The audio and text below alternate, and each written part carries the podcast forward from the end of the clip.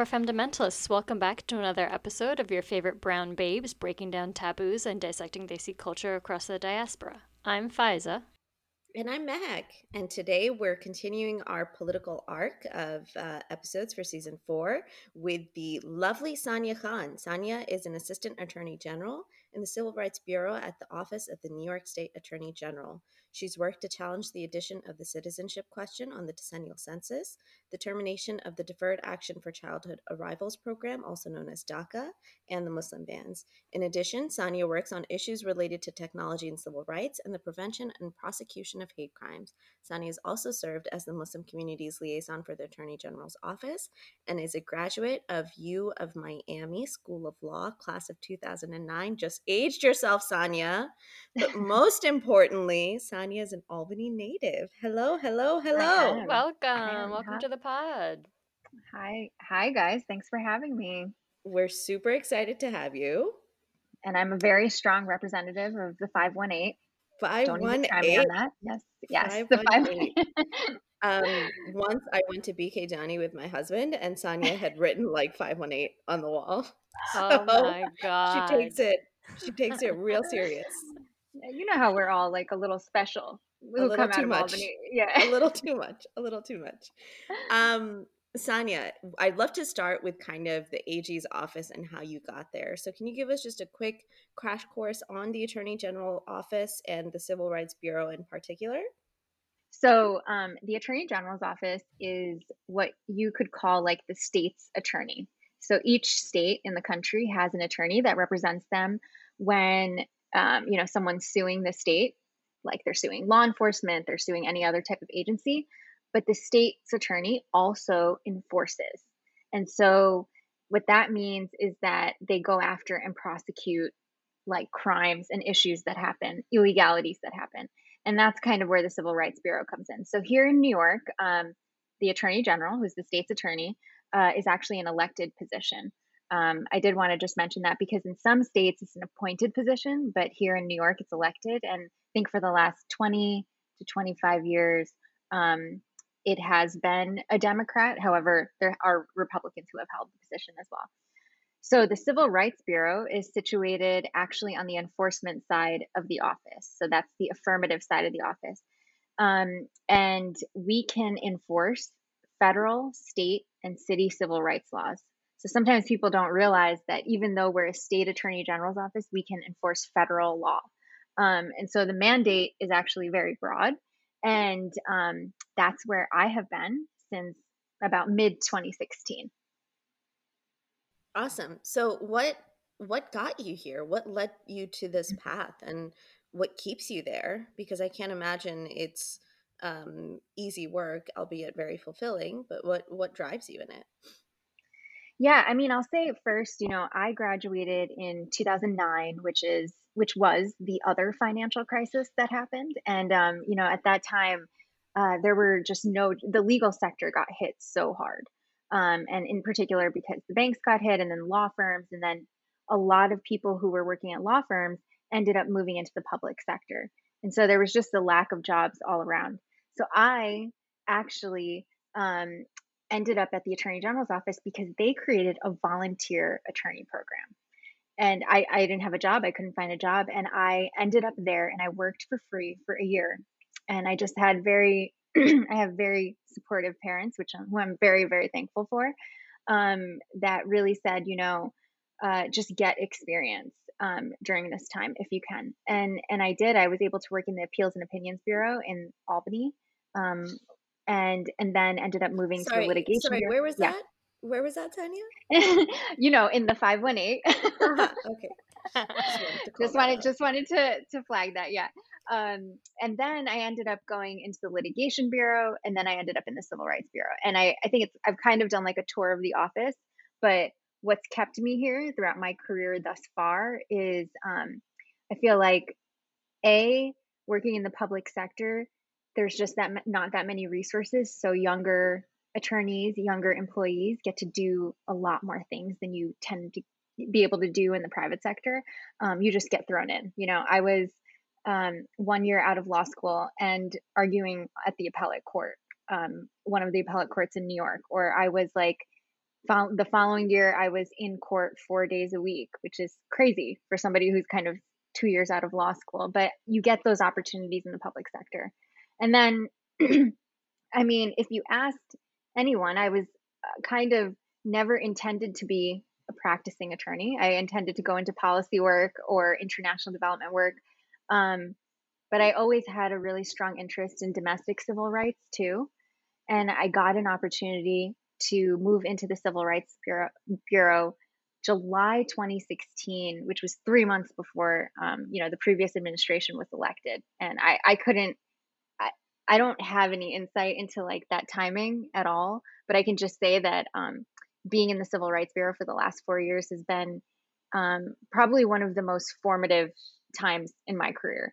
Um, and I'm so grateful that I stayed here and I learned a lot. Um, so, yes, that's that's why I've been here for so long. So I probably should have said this at the outset, but obviously anything you say today is your personal opinion and not representative of the Bureau. But I can't get through this episode without asking you about like the temperature of the office during the Trump years. And I know you said you joined like right um, before he was elected, so it's not like you have um, tons of experience in the Civil Rights Bureau during the previous administration, but any even like anecdotal thoughts from colleagues or whatever about how the the work has changed or um, morale has changed? Like I can't imagine, especially for people who had been there during previous administrations, I can't mm-hmm. imagine it was easy to deal with the nonsense. Mm-hmm. I can say that because I'm not a public, just like the absolute shit show, the dumpster fires every single day, and what it does yeah. to you from you know just a, an emotional morale perspective so yeah i mean i think it's i i should start by saying first that um I am speaking in both my professional and my personal capacity. And so there are some questions I'm answering in my professional capacity and some in my personal, which I know doesn't make sense. But um, I would say thus far I've been speaking in my professional capacity and I'll flag when when I'm in my personal. So um, that being said, I think there's no doubt that the um, the disposition and the position of state attorneys general around the country completely shifted after the 2016 election. Um, at least on the, I would say, for a lot of Democratic um, AGs. So we didn't anticipate, right, like being on the front line of the civil rights challenges of the moment, the way that we were after 2016. I think there had been a practice within the office um, to sue the federal government on in other ways, like the Environmental Bureau had sued actually, you know, the Obama EPA for specific things or other, you know, other uh, presidents for specific policies. So it really depended on the bureau that you're in, but civil rights had never really been in a position where we were ever kind of suing the federal government. In fact, we kind of were looking up to, you know, what is the Department of Justice doing? What are their policies and practices and and what are the priorities and that sort of stuff. Um, also with the understanding that like, you know, we are um, serving all New Yorkers here. And so looking at, you know, state issues and how we can kind of emulate what's happening at the DOJ level here on the state. Um, and I will say that one really fundamental thing to to underscore here is that this the state attorney general um, represents all New Yorkers. It doesn't matter what what political leaning they have, Republican, Democrat, Independent, whatever. Um, and really, like determination of investigations and litigation is based on illegality of who, like who has kind of just committed some sort of illegality on like federal, state, and city in our in our world civil rights laws. So all of that to say that, yeah, I mean, I would say that the work of the the bureau it definitely shifted the last four years. We never had a practice of suing the federal government, um, federal agencies at that time, and we created one. Um, it just so happened that you know there were a lot of policies that were rolled out um, that were within the civil rights sphere, and it really kind of resulted in certain state attorneys general across the country kind of creating multi-state coalitions and that's what when I was working on the census case or the Muslim ban case or the DACA case, you know, we were suing, New York had led um, DACA, for example, and census. and we and the Muslim ban actually, and we um we assembled like a whole coalition of like 30 states and cities across the country and we were all the plaintiffs going into court in New York on this national issue. And I think that was just so unique to the moment um, that we were in. And I, and I and I do think that like that coalition sort of thing will probably still exist post this moment. But um, you know, just like what the last four years has proven even on the activist level which is like organize organize organize i think you've, you've seen that on every other like governmental level um, just a lot more coalitions a lot more organizing on the progressive side to an extent I feel like it's a great example of checks and balances that you learned in elementary school of like the the power of checks and balances and how our uh, system is set up in like um what are they called uh, a venn diagram of like executive branch and legislative and judicial uh yeah. because like the department of justice is uh, sets like the federal mandate and policy but the states still have power as far as enforcing and can sue the federal government even if there isn't a precedent and this i think I th- as far uh, as I'm concerned, which I, I, feel like I'm a pretty politically active person. I was a poli sci major in undergrad, but the last four years has been uh just a crash course in policy and mm. how a bill gets made, um, all of that right, stuff. Right. And I think a lot more people are a lot more aware of just how these things play out. And you mentioned that the AG is is an elected uh, position. They the they can be Democrat or Republican. Mm-hmm. Even though it's supposed to be kind of the law is the law, it's supposed to be apolitical I'm sure that affects the way things are run and the things that the the the AG focuses on.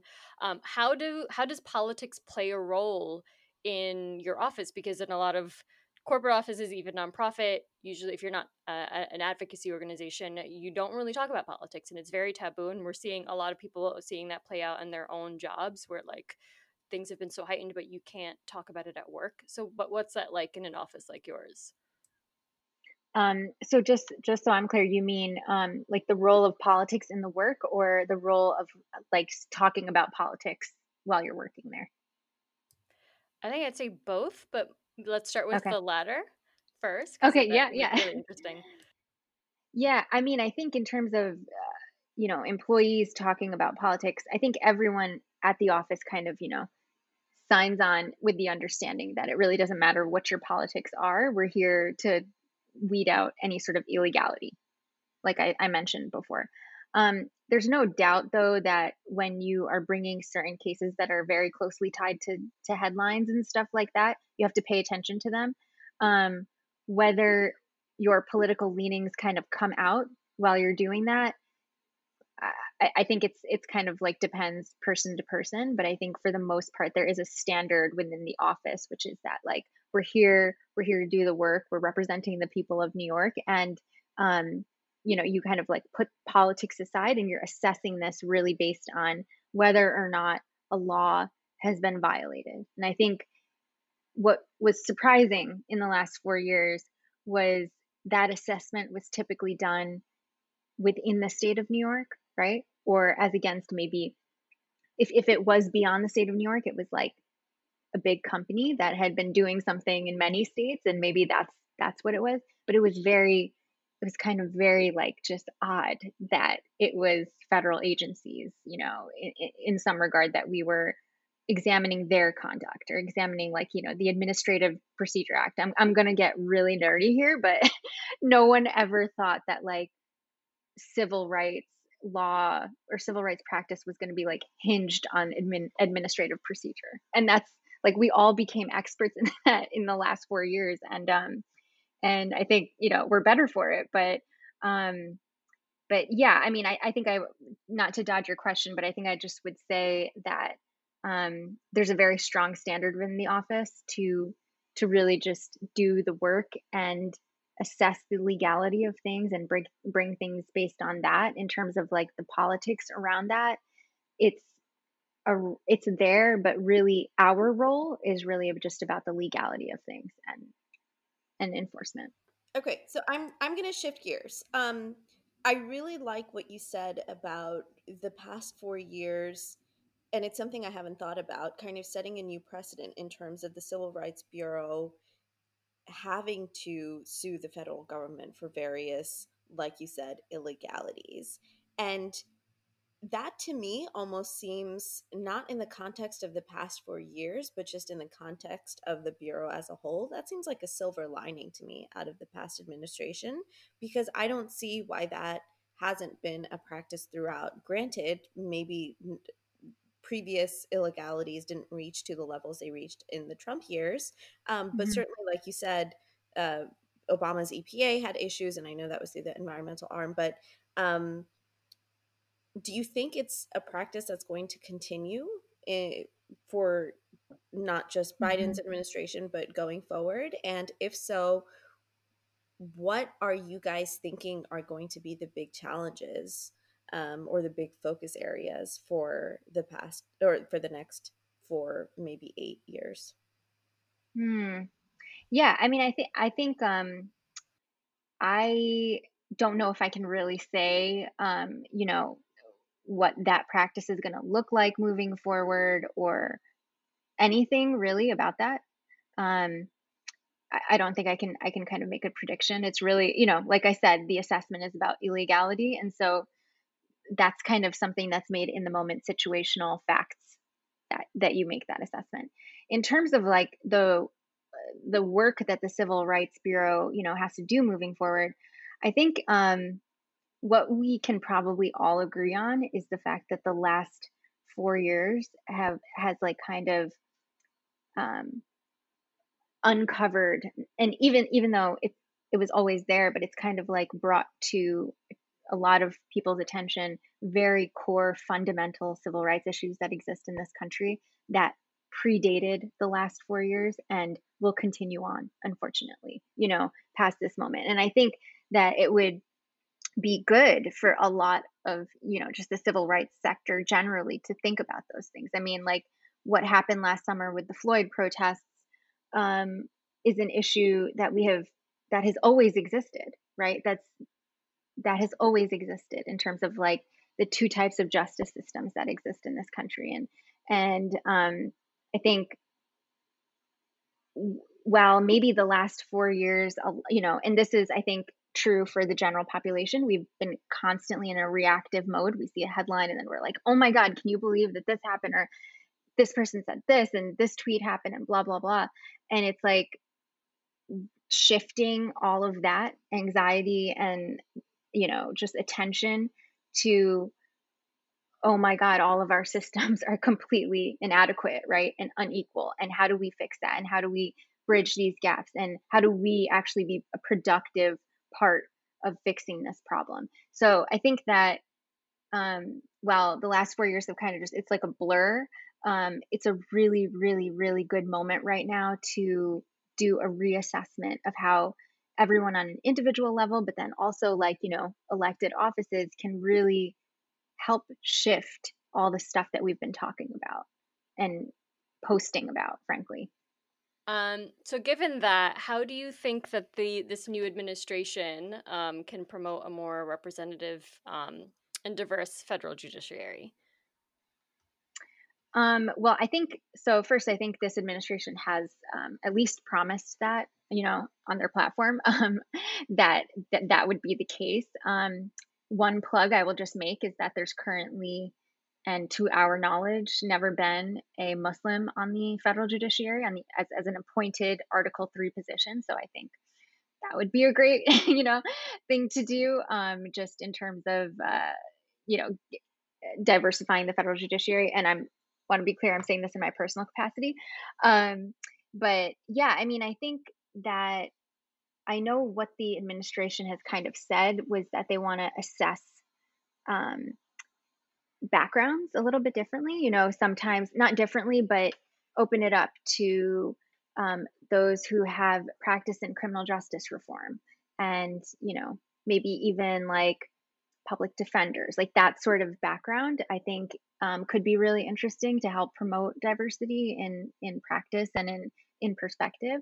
Um, but you know, it's not just sort of ethnic background or race and all of that like those are components but that's not the only thing i think having a more diverse understanding or more expansive understanding of what qualifies someone to be a judge. Um, what sort of like you know examples do they have um, of of just like like beyond your regular sort of checkbox pedigree?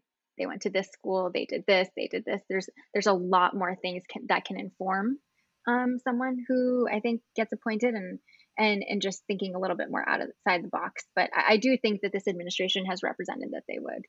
So it's going to be would interesting to see. Would you consider me? Um, I don't know. I don't think so. Really? yeah. No. No. I. It. It wouldn't. It wouldn't be for me. But I do feel like I know quite a few people who would be great. Um, but not me. I just.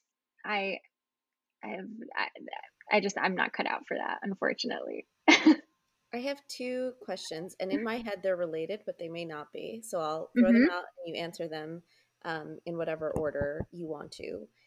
One of the hardest things for me as a civilian in the past administration was just the constant, um, not only information overload, but like information burnout, right? It seemed more so than any other administration in my adult life, it seemed like we were just being forced underwater every day to a mm-hmm. point where you just kind of get numb. Um, so the two questions I have are that was just me like as a civilian reading the news during my compliance day job you know what i mean mm-hmm, i can't mm-hmm. imagine how would i how i would have felt if i was living it for mm-hmm. my 9 to 5 or 8 to 5 or 12 to 5 mm-hmm. whatever government hours are these days i'm kidding you guys work very hard um, I, I, can't imagine how i would feel if i was living it every single day mm-hmm. so how did you keep um, engaged positive optimistic and mm-hmm.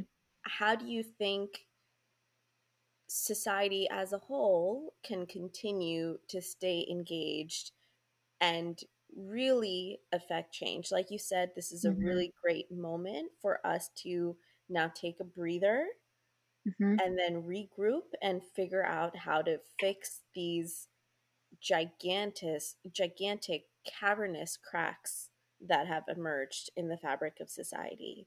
Um, mm-hmm. Based on the work you do and what you've seen, what do you think are like actual, tangible, workable things people mm-hmm. can do? Yeah, and I mean, I think not jumped off a cliff. In summary, those are my questions.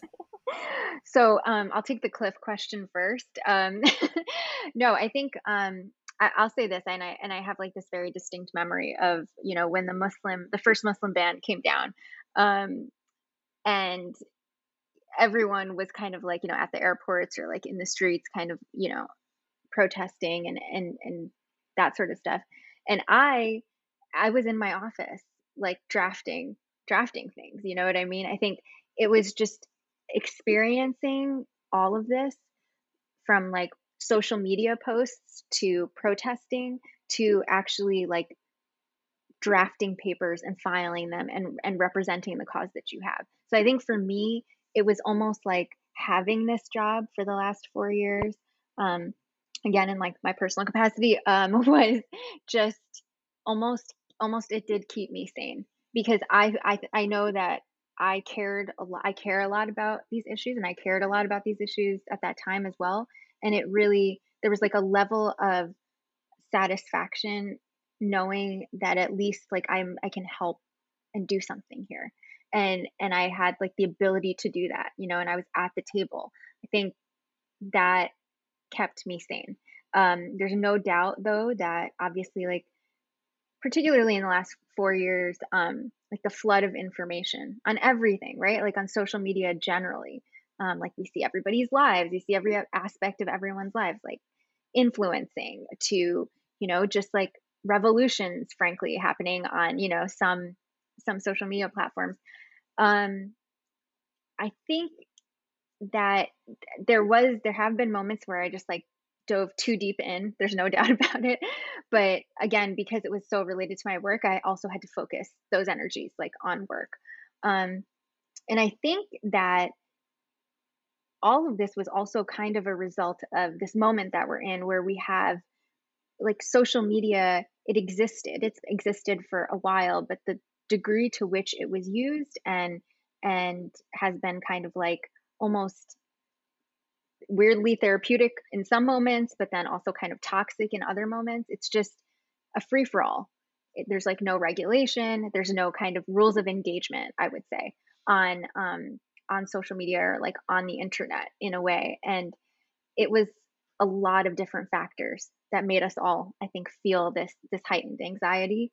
Um, and i do hope that moving forward there's kind of more healthier practices. Um, but it's it's something that we as a society on a whole have experienced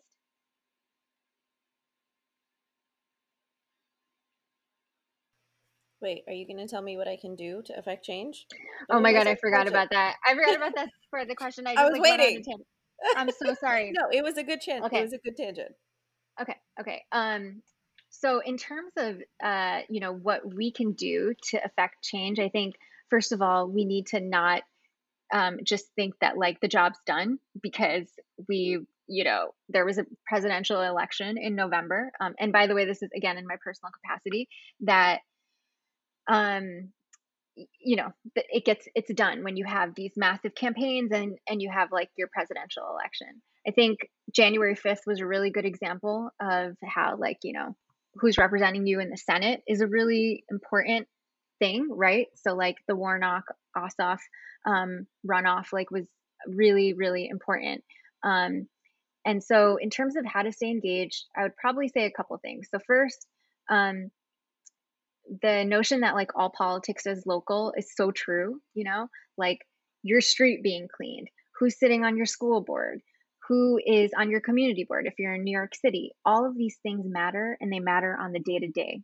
They matter whether certain religious houses of worship can be zoned in certain places and who's sitting on the zoning board. Um, and so I would say on an individual level, there are so many opportunities to get involved and engaged in your own community. And it doesn't mean that you have to run for office or like run to sit on a board. Like you can really just even get to know your own community.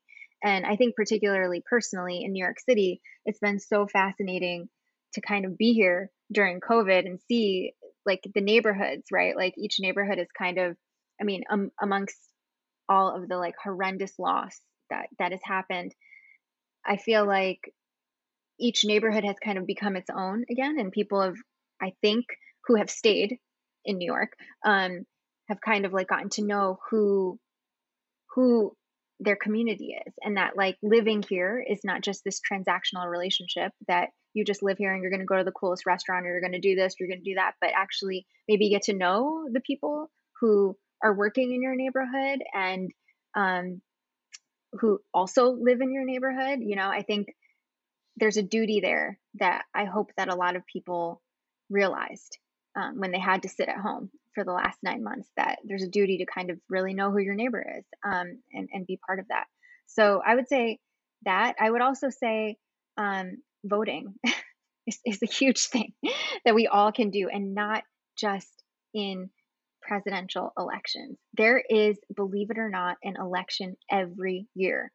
Every single year there's an election. There's election there's elected office offices on the local level. There's elected offices on the state level. I mean, we have a state assembly in New York, right? And they dictate so many of the critical laws that affect New Yorkers. And um, you know, I think those those um, elections happen like every two years. So I mean, I would just say like take a crash course in civics and understand like who your representatives are, when are they running, get to know them, um, and just be a part of of where you are. It's not just about um, kind of like going to the coolest restaurant that just opened and posting about it. You know, just like understanding maybe a little bit more about who people are, if that makes sense. It's a little so, little tangential, but Thank you so much for saying that because one shout out to Zohran Mamdani, our state assembly rep that we just interviewed in the oh, last yeah. episode, our very first episode of this season. And two, thank you for saying that because one, you articulated a point that I have tried to make in every episode since the quarantine series about uh, local mm. elections and local politics being very important uh, in a way that I, I haven't been able to. Um, uh, uh, because I think that's something that more and more people are paying attention to now. But it, it because the last four years it's been such an overwhelming overload of information and mm-hmm. um, also the sense of just like uh, loss in a lot of ways uh, mm. literally and just like existentially that there is there are avenues where yeah. you can organize in your community you can do you can affect change and it really starts at the most basic level like looking at who's running for an election and mm-hmm. doing your research on who they are um, and voting in your midterm elections, it can be just as simple as that. It's just like, okay, who's running for this position and do I like their politics? And oh, yeah, I'll just pop by my local poll- polling district. And that can be your civic, you just engage in your civic duty and you fulfilled it and you can go home and rest. And you can take more active approaches to it, like yeah volunteering and and organizing your community and cleaning up your local park. I live next to Astoria and there's a beautiful like little alliance that meets up like every mm. weekend to mm. like do things. And so mm-hmm. um I think have hearing you say that and not just me crazy screaming about people needing to get them, but someone who's like in this work and does this day to day, I think means a lot. And I think it really does give people hope in general that they're that especially with this new administration coming in, it's like like a, a um a breath of fresh air and a sense mm-hmm. of relief that Zohran had talked about. Um, and, but there is a, still a lot of work to done and uh, work to get done, and we can do that work. Um, mm-hmm. And then uh, just Absolutely. to switch a little bit, um, we mentioned that you are uh, a part of MuBANY, which is the Muslim Bar Association. Wait, no, it is. I used to, you know what? I used to intern yeah. for you guys like way back when. Really? yes in like college. I was not a very good intern because I don't even remember oh, what MuBANY means. but if you could just let people know what MuBANY is and um, considering your you know part of leadership it looks very different under your under your leadership. What are your main priorities and what's your vision for your your first term as president? Congratulations on that. It's pretty awesome. Thank you. Um, so, MuBANY stands for the Muslim Bar Association of New York. We're an organization of lawyers and legal professionals, um, and some actually non legal professionals who are just really interested in giving back to the community, but also creating a space to um, for legal professionals professionals to advance in their careers. So, you know, we help law students, we help mid um, mid career attorneys, new attorneys, and try to just link them up. We have a membership directory, a job board, and all of that good stuff. So if anyone wants to become a member, um, you can go to mubany.org um, to, to learn more. Um, in terms of my involvement, I actually became president in June of 2020, which was quite a moment. Um, you know, everything we've done since then has obviously been virtual, but it's it's been very rewarding. Um, we actually, our board, we held a retreat in at the end of July, and we kind of decided we're going to have a few different goals that are going to kind of be our guideposts for the year. And one of them is to ensure that we are um, amplifying underrepresented voices. And so I think, you know, what that means is even within our community and outside. So even particularly within our community, making sure that we have different diverse voices, Shia voices, Ahmadi voices, Black voices, which have historically not necessarily had a space in um, Muslim institutions in the United States as, you know, a lot of us who are South Asian have grown up. Um, I think there's a particular history there, but it's also kind of on us and our generation, in my opinion, to really recognize the systemic issues that exist within our own communities. And that's something that's very personal to me. And um, in running MuBANY, I am very kind of like committed in whatever way I can to try to just create space. Um, and you know, I'm not delusional to think that I myself or our board is going to you know fix an age old problem, but you know, we have to start. We have to start somewhere, and we have to acknowledge, frankly, like just as a baseline. Um, I think beyond that, you know, we want to facilitate pipelines to leadership in that context, we created actually a judiciary initiative. And um, our goal there is to first, on like one end of the spectrum, um, like the law student clerkship and to really just demystify that whole process to allow kind of law students the understanding of well oh you can do a clerkship with a judge. What does that mean? How do you get it? It's not it's not necessarily laid out unless you know someone right? So um, we're trying to just like demystify that kind of democratize that information. Um, and then on the other end we you know would love to see a in the appointment of great judges and it would be great if you know a few were muslim or one at least. Um, so, you know, we've been just trying to navigate and understand the process of judicial appointments on the federal level and the state level, and really just supporting um, people who want to move forward in that process and or who are already in that process. Because we do have some trailblazers here in new york. We have um, on the state end we have judge Shahabuddeen Ally and we have uh, judge carolyn walker diallo who are both supervising judges in the new york state um, supreme court level and um, or sorry, the New York State civil court level, I should say. And um, I think you know making sure that them as trailblazers feel supported also by their community because um, they're doing a lot. They're doing a lot. Um, and yeah, on the federal end, um, hoping we have we have people there too. So that's kind of just a little bit of an overview of of what we're working on there. I love that. I love that. And I feel like these initiatives are so different I've been a MuBANY member for too many years. Um, and I feel like these initiatives are really different. And I don't want you to underestimate the value of just creating that space for these underrepresented voices, right? I like you said, it has to start somewhere, and it doesn't mean that you're going to fix the problem in a week or a month or in your first term, but that first step of just making that space, that's I think, the biggest obstacle. So kudos to you and the rest of the leadership team um, for starting that. Can, I have one more question. Mm-hmm. You're one of the nicest people I know, and it's not rare or it's not easy, I think, to maintain that um, as a litigator. I think the practice does something um, because you have to adopt a certain a certain je ne sais quoi. Shout out to Sania's half French husband.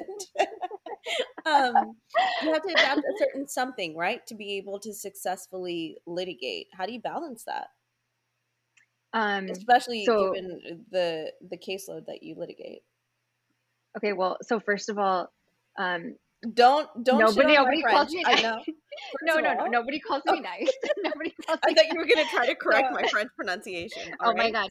You, do you think I I don't speak French yet? I need to learn. So that's like a whole other conversation.